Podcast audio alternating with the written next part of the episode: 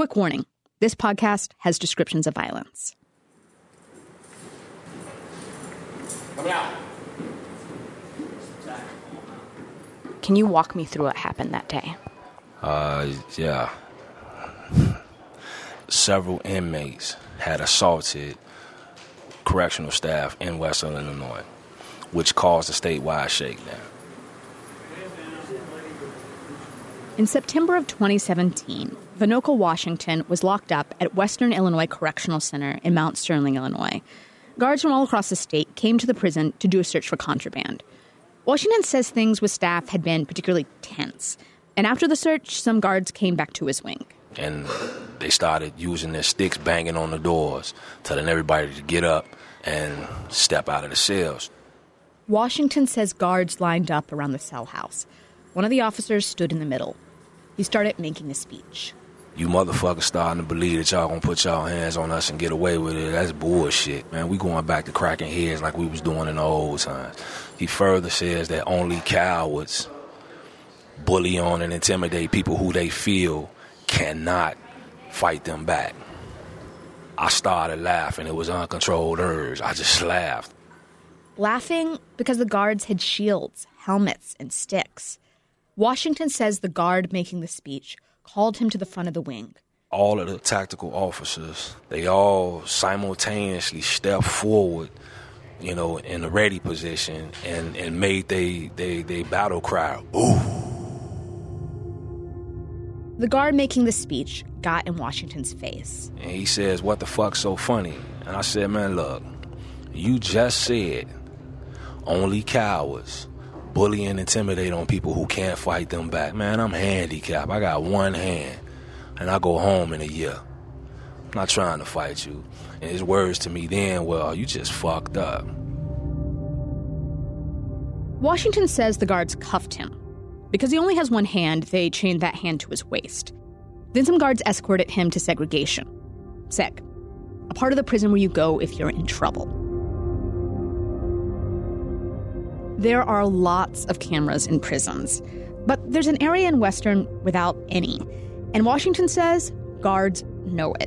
Whatever's not seen on the camera, you know, in a court of law is not truth. Washington says the guards beat him. Beat him right in that spot with no cameras, between two doors in the entryway to SEG. I'm just having a hard time visualizing it. Would you be able to draw it? There's no camera there. The only camera there is the officer. Inside of this door, these sliding doors, it's a blind spot.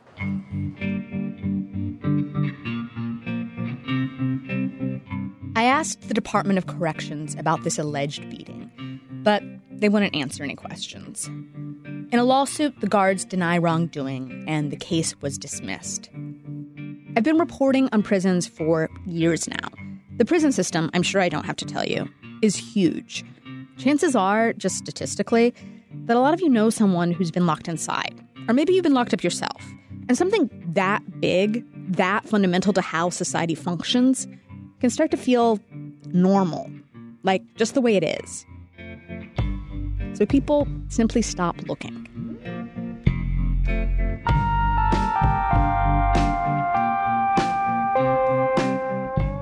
Prisons are full of blind spots. Places with no cameras, but also all kinds of other ways things are hidden. The staff is hesitant to talk. Government officials deny documents for security reasons. Prisons are often far away from big cities, hard to get to for lots of loved ones. And letters and calls to family or journalists are monitored, sometimes censored. It's a good place to try and hide something. So, this season on Motive, we are craning our necks and trying to see inside one prison system the Illinois Department of Corrections. I'm going to share multiple stories, inside and outside the walls. Sometimes people will reappear and stories will overlap. But we start with one investigation about a tiny corner of an Illinois prison and what happened there. From WBEZ Chicago, I'm Shannon Heffernan, and this is Motive. Episode 1 The Blind Spot.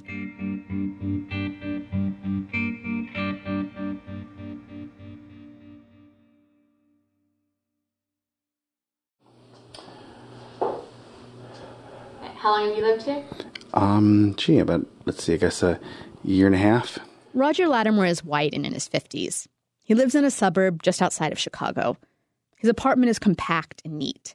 When I visited him, he'd been out of prison for about a year and a half. Oh, sure. There was a tidy plate of cookies set out for me. Could we scoot a little closer? That's okay. Thank you. Latimer is a big guy, and he's perched on this tiny chair, fiddling with the buttons on his shirt. He told me that he sometimes gets nervous around people. He's autistic and said he can get overwhelmed. You know, back back when I went to school, people didn't understand high functioning autism. It, it, it was it, it's okay to try to trip them in the in the hallway, or you know, it's like it's like just being bullied. Latimer spent two and a half years in prison. Some of that time at Western Illinois Correctional Center. He says one morning there, he woke up feeling dizzy. He thought some food might help, and he was scheduled to go to commissary. But by the time he got up and out of his cell, a guard told him he was too late. He'd missed his chance to go buy a snack. The guard told Latimer to go back to his cell. I said, I don't think you understand. I'm not even sure I can go back to my cell. They said, Well, you got to go to your cell. And I, and I said, No, I think I really need to see medical. In documents, prison staff say Latimer lunged at an officer. So they grabbed him and, quote, guided him to the ground. Latimer says he didn't lunge, he just argued with him. But he says he does sometimes have trouble with social cues. So maybe he moved in a way that was unintentionally threatening. But either way, at this point, correctional officers cuff him and take Latimer to SEG. My hands are handcuffed behind me, and they're lifting up my arms people call that the chicken walk. You're bent over in, in a bow. They're just walking me faster and faster. And I said, I can't keep up this pace. They're pulling my, the handcuffs to make me like fall over. And the torture of knowing that your head is going to hit the cement. At some point, I fall on the cement. That didn't stop them from, from, from keep, keeping up the pace. Latimer says guards dragged him down the sidewalk until they arrived at the doors in front of segregation. They opened the first door, but then there's a second door behind the first one. So he's between two doors in a kind of foyer. That's when I was pushed really hard again onto the floor this time. It was quite obvious that it was done to be outside of the range of cameras. At that point, the officer on the left starts kicking me with his boots over and over again it was very terrifying. I thought I was this is the way I die is I just I get kicked to death. He says guards picked him up and slammed his shoulder right into the doorway. Latimer says he was in terrible shape, bleeding, clothes ripped. Later that day, staff called an ambulance, and Latimer went to an outside hospital. According to medical documents, staff treated him for four rib fractures. He was bruised and had a concussion. After he's treated, the guards take him back to prison and put him in segregation, where he doesn't have access to a phone. I have no way of reaching out to my family. I mean, nobody will never know the truth. I was worried not only for myself, but I was, you know, is this what goes on? Latimer did everything he could to document what he said happened to him. He talked to internal affairs, Department of Corrections staff that investigate problems behind bars. He wrote a grievance, official forms incarcerated people can fill out to file complaints. And he tried to tell people outside the prison too, like his lawyer, David Kirstein.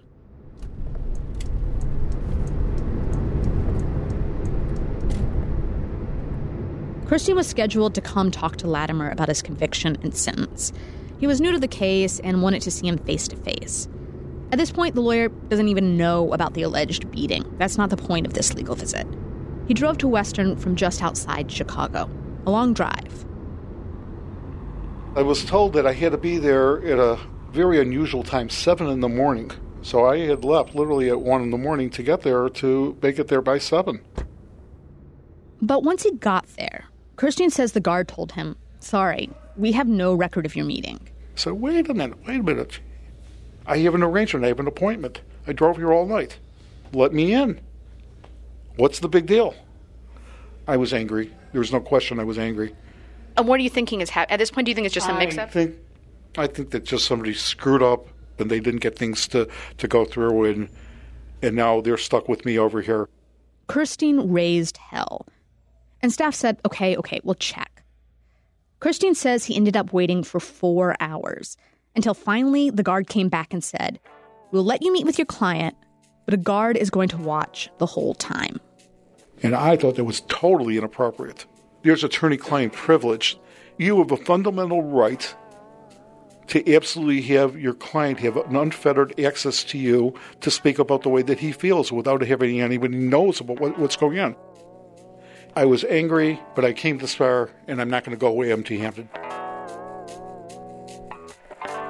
So Kirstein reluctantly agreed to the condition. He says he was allowed to talk to Latimer, but a guard was there about 10 feet away. As soon as I saw Roger, I knew that he had some sort of issues. I, I don't want to say the incorrect thing. I, uh, I couldn't diagnose him, but I do know that his ability to talk in a guarded way, it wasn't going to happen. There was no um, what I would call a filter. You know, he he he. I didn't have a face to face. I was still behind this gla- this this plexiglass. So then I talked to him, told him this whole story. The story of the beating, which, remember, was not what Kirstein was expecting to talk about. He kept trying to guide Latimer back to talk about his sentence. The lawyer was very aware of the guard right nearby. While we're talking about the case, it always returned to one thing. Do you know that I got beaten up? Do you know that I got this and that? And I'm saying, okay, I'll check it out. I'll check it out. I went to the hospital for treatment so that should have that should have been first of all treatment of what? That should have been the first question. Patience, but you're listening. You're taking the information in. You hear that and something. trying to be respectful at the same time, knowing that I got somebody over there listening ten feet away, and knowing that I have a potential client that doesn't have a filter. At the beginning of the incident, when I'm in the housing unit, I don't have any injuries, and somehow I get these injuries, and I'm, and I'm brought for treatment. He's he's in anguish. He's in both physical pain and he's in mental pain too. Nobody believes me. Nobody cares about me. And he feels like the guards are just snickering at him and just like trying to mock him. He realizes he's an easy target and nobody else is going to do anything about it. As Kirstein is hearing Latimer talk, he's trying to sort it out, trying to decide if he believes him about the beating and the injuries. So then afterwards, I said, look, you know, to the guards later, can you show me there's any medical history? Can you show me any stuff to, to verify? And there's nothing. And there's nothing. So I'm thinking to myself, okay, I don't know if this is fascination on Roger's part, because to me it's just unworldly that there would be no medical report whatsoever. Kirstein said he called some of the local hospitals, but couldn't get any information about Latimer having treatment. He also reached out to civil rights lawyers to tell them about Latimer. But without better documentation, he said there wasn't much he could do. I get people who tell me all sorts of things happen to them, and you, you, you hear it and you got to say, okay, it's like trust but verify, and I got no verification. When it comes down to it, the official word, whatever staff says, usually stands. Latimer knows that. He was in prison, and he has a conviction that he knows once some people hear about, they will just automatically dismiss him possession of child pornography. He says he's innocent. Honestly, I don't know if that's true. And I'm not going to go down some true crime rabbit hole here. Did he or didn't he? Yes, there are innocent people in prison. But there's also people who've done really bad things. They've all been convicted, they've all been sentenced. None of them deserve to be beaten.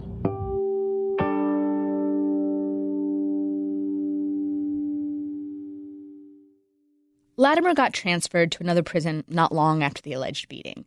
He was relieved to be out of Western but he was still determined to get the word out about what happened.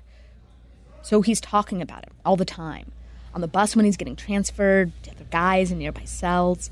And he says he ended up meeting someone who told him that he too was beaten in a blind spot at Western. When I talked to Latimer, he didn't remember the guy's name, but he described him a black guy with one hand.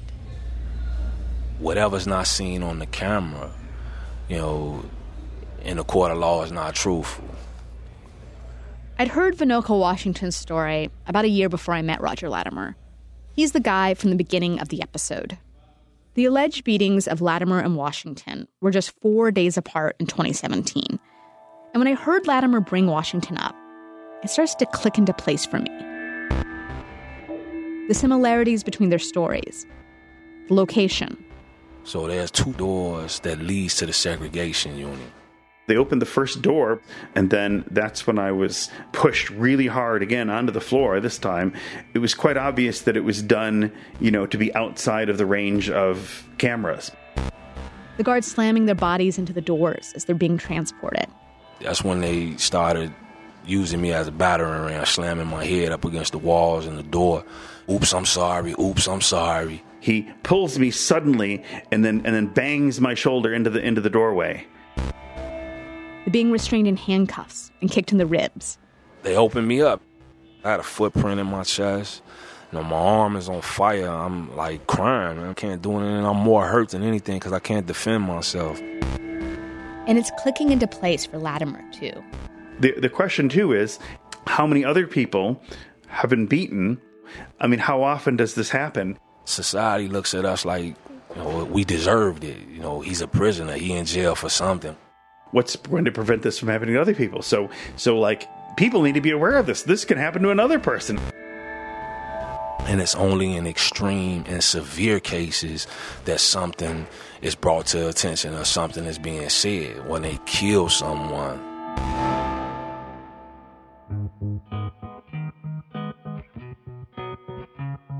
When they kill someone. Could that have happened? A man named Larry Earvin died in the summer of 2018, less than a year after Washington and Latimer say they were beaten. He was a 65 year old black man. The medical examiner's report listed the cause of death as homicide after a quote, altercation with guards. He had 15 rib fractures and a punctured colon. Prison documents show he was handcuffed and being transferred to segregation. Whatever happened to him, and whatever caused his injuries, it happened in a place with no cameras.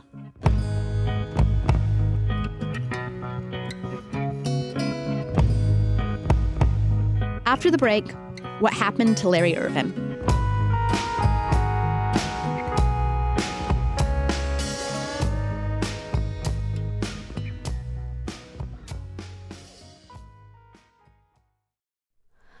Hi, it's Terry Gross, the host of Fresh Air.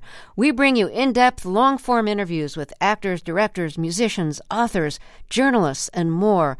Listen to our Peabody Award winning Fresh Air podcast from WHYY and NPR.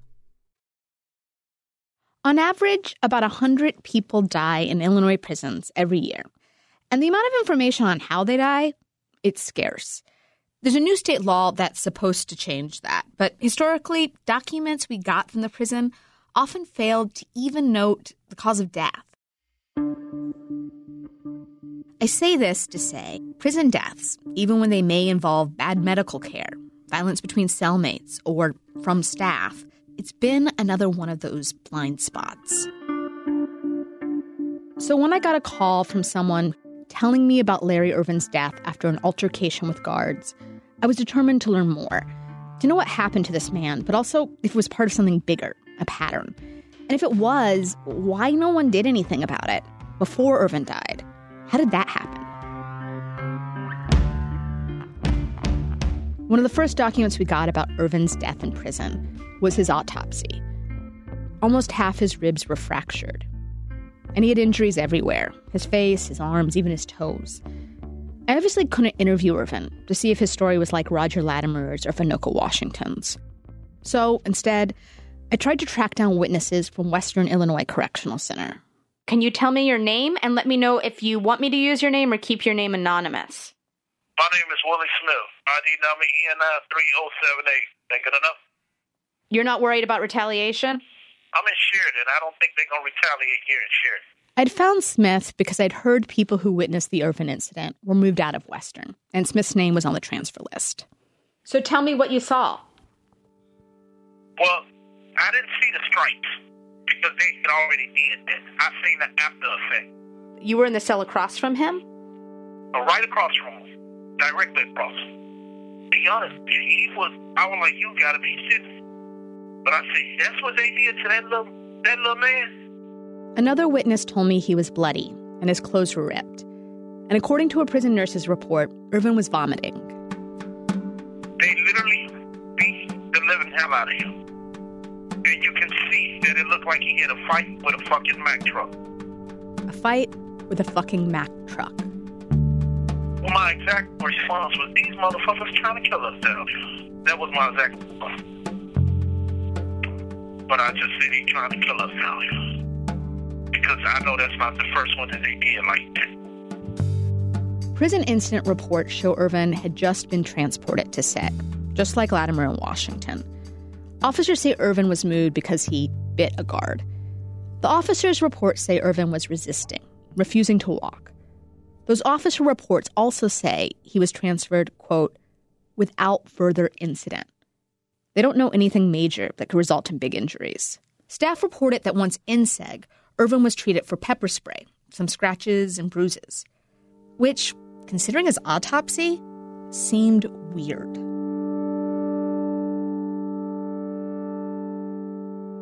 When there's accusations of law enforcement abuse and you want to prove what happened, it can feel like these days you gotta have video. Like that's the truth, the ultimate objectivity. But almost any video taken inside a prison is a video that was taken by the prison, cameras they placed and had control over. We fought with the state to get security footage from that day. It took over a year and help from lawyers. We eventually got videos from security cameras throughout the prison.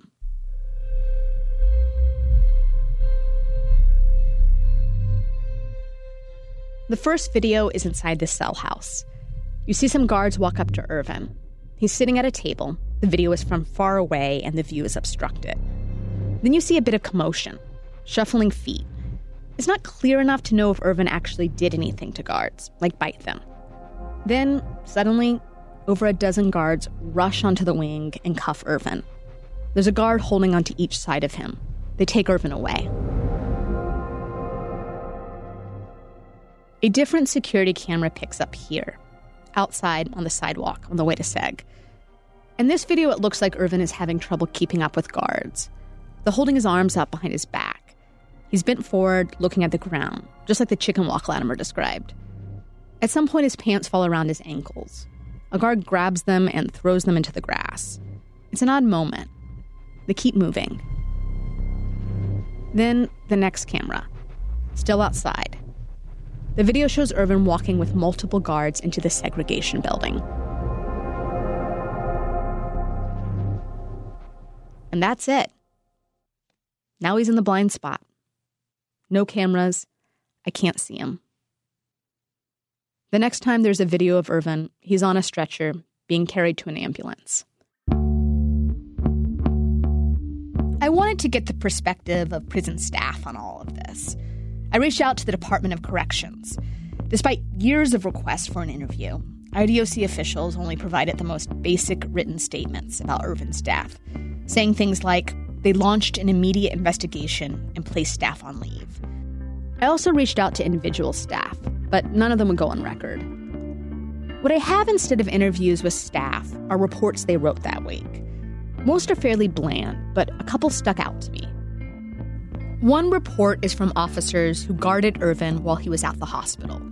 They say guards at Western told them that Earvin had assaulted staff and, quote, got what he had coming. Another official report is about a staff member who told another staff member she'd known about incidents in SEG, guards beating people in a spot without cameras. She said one of the guards, a guy named Blake Halbrick, cornered her and basically told her to stay out of what goes on down there. She also said she believed guards had once beat up a guy just because they were bored. A year and a half after the alleged beating, the feds brought charges against three guards Todd Sheffler, Alex Banta, and Willie Hedden. They were charged with violating Earvin's right to be free from cruel and unusual punishment when they beat him to death. They were also charged with lying to police and falsifying reports. None of them would talk to us. Hedden has since pleaded guilty. Sheffler and Banta have pleaded not guilty and are on trial. But what if someone from the state had done something before Larry Earvin's death? Because the warning signs were all there. Roger Latimer saw them. It was like, gee, it sounded like he was dragged down a sidewalk and kicked to the ribs. It's like, it's like, so this is still happening. There were so many similarities between Earvin and Latimer's stories that I wondered if the same guards were involved. Latimer didn't know the name of the guards who allegedly beat him, but we got prison paperwork. One of the officers who escorted Latimer to SEG, Alex Banta, is also charged in Earvin's death. Another officer who transferred Latimer to SEG was named Blake Halbrick. He's not charged, but he's the same guard who the staff member said cornered her and told her to stay out of what goes on in SEG. It, it, it's so upsetting because I tried to reach out.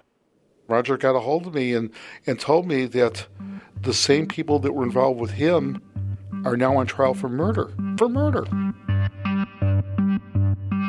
The charges aren't technically for murder, but these men are facing trial because Earvin died from the alleged beating. When lawyer David Kirstein heard about Earvin's death, he thought back to the day when he visited Latimer at Western. The way the guards tried to keep him from seeing Latimer, the way they told him there was no record of Latimer complaining or even going to an outside hospital. By this point, Latimer was out of prison, and he'd gotten access to his hospital records. He showed them to Kirstein. As soon as I saw the record, I saw fractures. And that to me, there's no way that he didn't go to a hospital without them knowing about it at that time. He's in jail, he's in custody. It had to be done, it had to be known by everybody in that place. Everyone. From the supervisor to the warden, all the way up. Latimer gave me a copy of this hospital medical report. It has notes from a nurse, someone outside the prison. In addition to showing the injuries, four rib fractures and other various abrasions, there was something else. The nurse had written that Latimer wanted to make a police report about the alleged beating, and that she and another nurse had tried to take pictures of Latimer's injuries. I did say, please take the pictures. I definitely do want the pictures taken. And I was very adamant about, yes, please take the pictures. I But the guards stopped the nurses. No, they said absolutely no pictures, no pictures. It seemed like the nurse was sort The nurse wrote that the guards told her, quote, There will be no pictures taken. We have spoken to the major at the prison twice, and he says no pictures. If he, the patient, keeps talking about filing a report, we are to take him back to the prison and he will be taken care of in the infirmary. The patient stated, They are just trying to cover this up. No one will know what they did to me if you don't take the pictures. End quote. like I'm a property of the state somehow. They have no right to take these pictures. And then we'll take our own pictures. The nurse also wrote that prison staff told her that a Department of Corrections investigator would be looking into the beating accusations. And an investigator did open a report and did take pictures for the prison. But he never finished his report.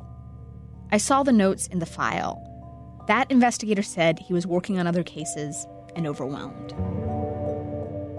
Latimer's convinced this is just one more way it got swept under the rug. I was told that, you know, hey, this prison is in this small town area. Everybody knows everybody, you know, that it's kind of a family thing. And it's hard really for anybody to go against that. This was systematic. This was guards who covered for guards. Lawyer David Kirstein. They clearly lied to me all the expense of truly somebody who was a who was a victim. At one point, you stop being a criminal and you start becoming a victim. And now I'm I'm angry at myself for not feeling quite so uh, so compelled to do something about it. I screwed up. I should have believed this guy. I should have done something well earlier on that I didn't do. And I'm upset for myself for, for, for not going forward on it.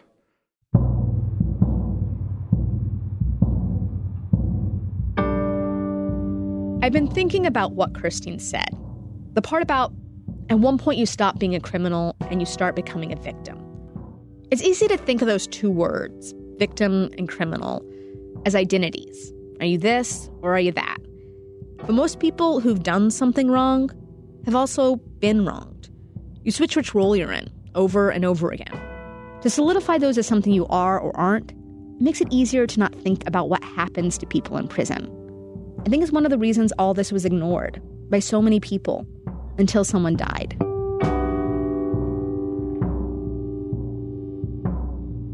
Latimer tried to get people to listen. He wrote a grievance about his alleged beating, he reported it to Internal Affairs, asked the nurse to take photos of his injuries. And there's one more person he reached out to that we haven't talked about yet Mark Vincent. He's the elected prosecutor in Brown County, where Western Illinois Prison is located. It's his job to prosecute crimes like murder and robberies, or assaults, whether they're in a bar or the prison. Yes, I know Mr. Latimer. Uh, he has reached out to me. He had enough evidence that made his allegations appear quite credible to me. But Vincent never brought charges. He handed it along to the feds, who, so far, have also passed. Vincent didn't want to talk much about Latimer's case, but he did talk to me more generally about being a prosecutor in a tiny prison town. I just, you know, I don't want to participate in any kind of hit piece because I think the vast majority of everyone is trying to do their best. It's a it's a difficult industry to do corrections in general. Do you have much family or friends who work at the prison? I imagine in a fairly small town, there's a lot of connections you'd have. Oh, yeah, I know many people there at the prison. My brother retired as a correctional lieutenant. Uh, I have a sister in law who works there, and also my wife is the superintendent of industries there. They have a meat uh, processing plant there. Vincent says he does get complaints about abuse from people locked up at Western. He says these cases are hard to pursue for a bunch of reasons. A big one his office is small and he doesn't have many resources, so he basically relies on the prison's own investigations. He says getting information or quality video out of the prison, it's hard. Also, any case he brings, he's going to be doing that with jurors in a prison town. To put an inmate's word against the word of a guard, he says in those cases, you're always going to have reasonable doubt. They're just honestly not worth pursuing. There's no need to pursue them because there would never be any legal outcome, any uh, prosecution to be had.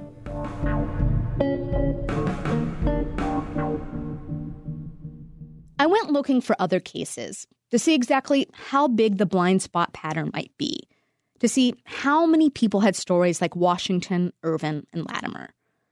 I found eight additional prisoners who said they were beaten on their way to segregation at Western.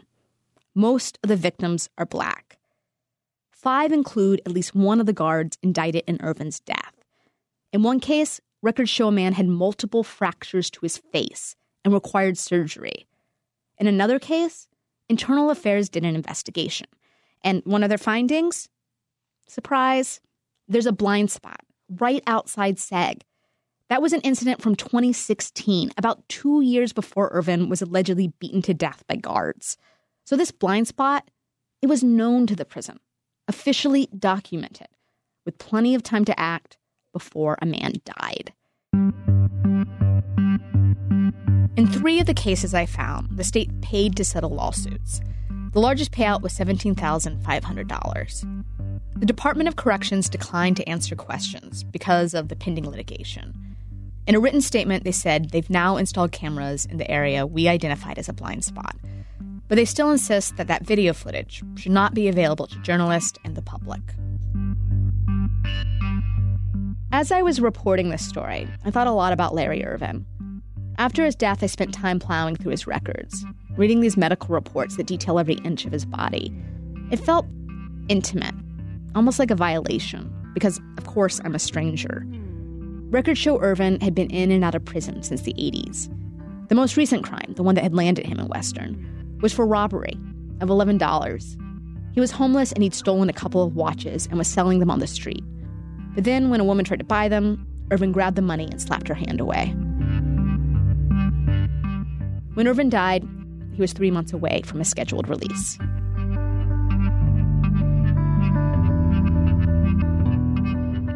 It took me a while to track down someone who knew Larry Earvin. A lot of his family hadn't heard from him for years. That's not uncommon. When people are in and out of prison, it's hard for the people who love them to stay in touch. Finally, I found Willie Earvin, one of Larry's seven siblings, the oldest. It just baffled me when I heard, and I knew he was was getting out soon. You don't really know what to say about it. You know, you can't bring anybody back. Larry grew up in Chicago. Larry was probably my mother's favorite. He was real nice, fun, loving, outgoing.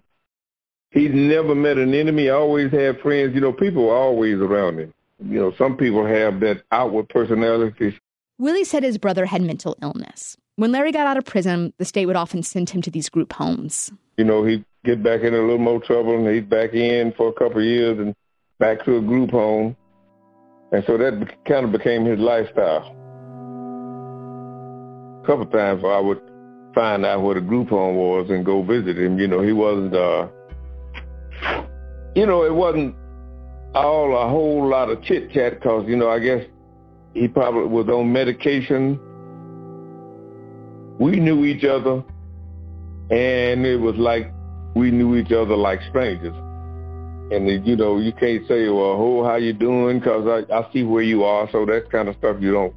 It's hard to bring up a subject. Your life situation is in that, you know, that stage.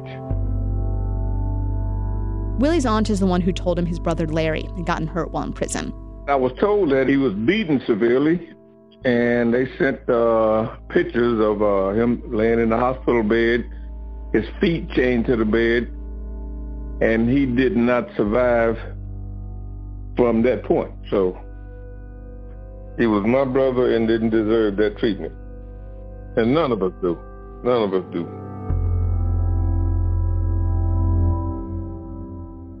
There wasn't a funeral as far as Willie knows, and he doesn't know who buried his brother. But the family learned he was laid to rest in a small town in southern Illinois. Probably doesn't have a name on most maps. Willie went to visit Larry's grave with some of his family. And we were told where it was, and there was no marker. I guess the disgusting thing is you beat a prisoner to death and put him in a cemetery in an unmarked grave. You at least put a marker as where he was.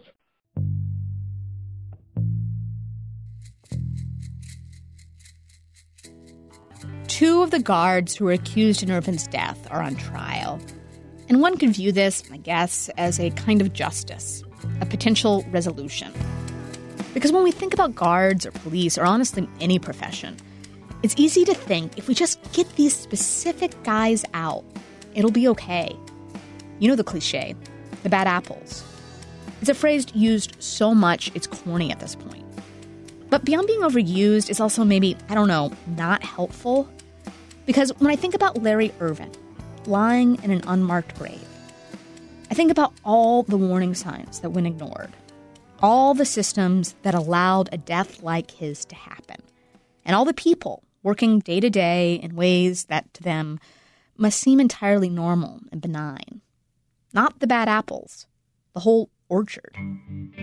Which is why on this season of Motive, you're going to hear a bunch of different stories, not just about Earvin, from all over the Illinois Department of Corrections. Sometimes they connect together, tangled like the system itself.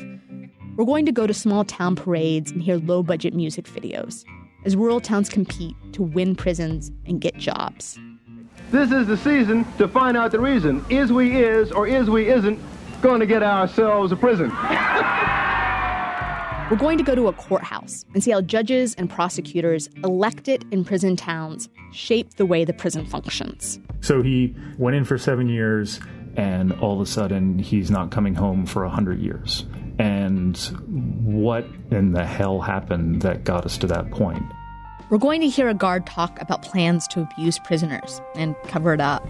She said we were going to go into a cell and whoop up on him, and she was going to have me fight her to make it look like he did it. Next week, we get to hear from two women determined to make things better from the inside out.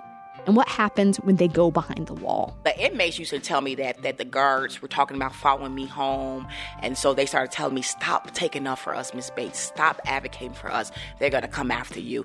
And I would tell them, "I want them to come after me."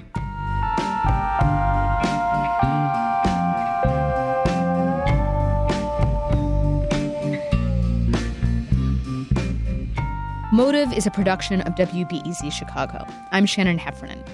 The producers for today's episode were Colin McNulty and Jesse Dukes. Marie Mendoza is our associate producer. Joe DeCeault mixed this episode. Nicole Pasulka is our fact checker. Our editor is Rob Wildeboer. Our executive producer is Kevin Dawson. Tracy Brown is our chief content officer. We had additional production and reporting help from Arno Padrum and Candice Mattel Khan. Original music by Q Shop. Thank you to Jason Bradford, Jeff Coleman, Emma O'Connor, and David Sanders at Jenner and Block. Without their legal work, this reporting would not be possible. And our thanks to ProPublica. Some of the reporting for this podcast was developed during my participation in their local reporting network. Thanks to everyone who listened to early versions and gave feedback, including Sylvia Goodman, Natalie Moore, Alexandra Solomon, Patrick Smith, Johannes LaCour, Jenny Costas, Sarah Geis, Katie Mingle, and Noah Leposki. And always, special thanks to listeners whose financial support of WBEZ made this podcast possible.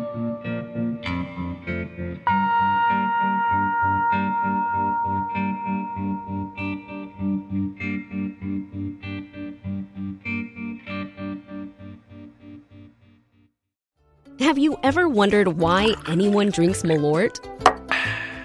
Or if there are actually lobsters in the Chicago River? Then listen to the Curious City podcast, where we answer all your questions about Chicago and the region. WBEZ's Curious City is part of the NPR network and available wherever you find your podcasts.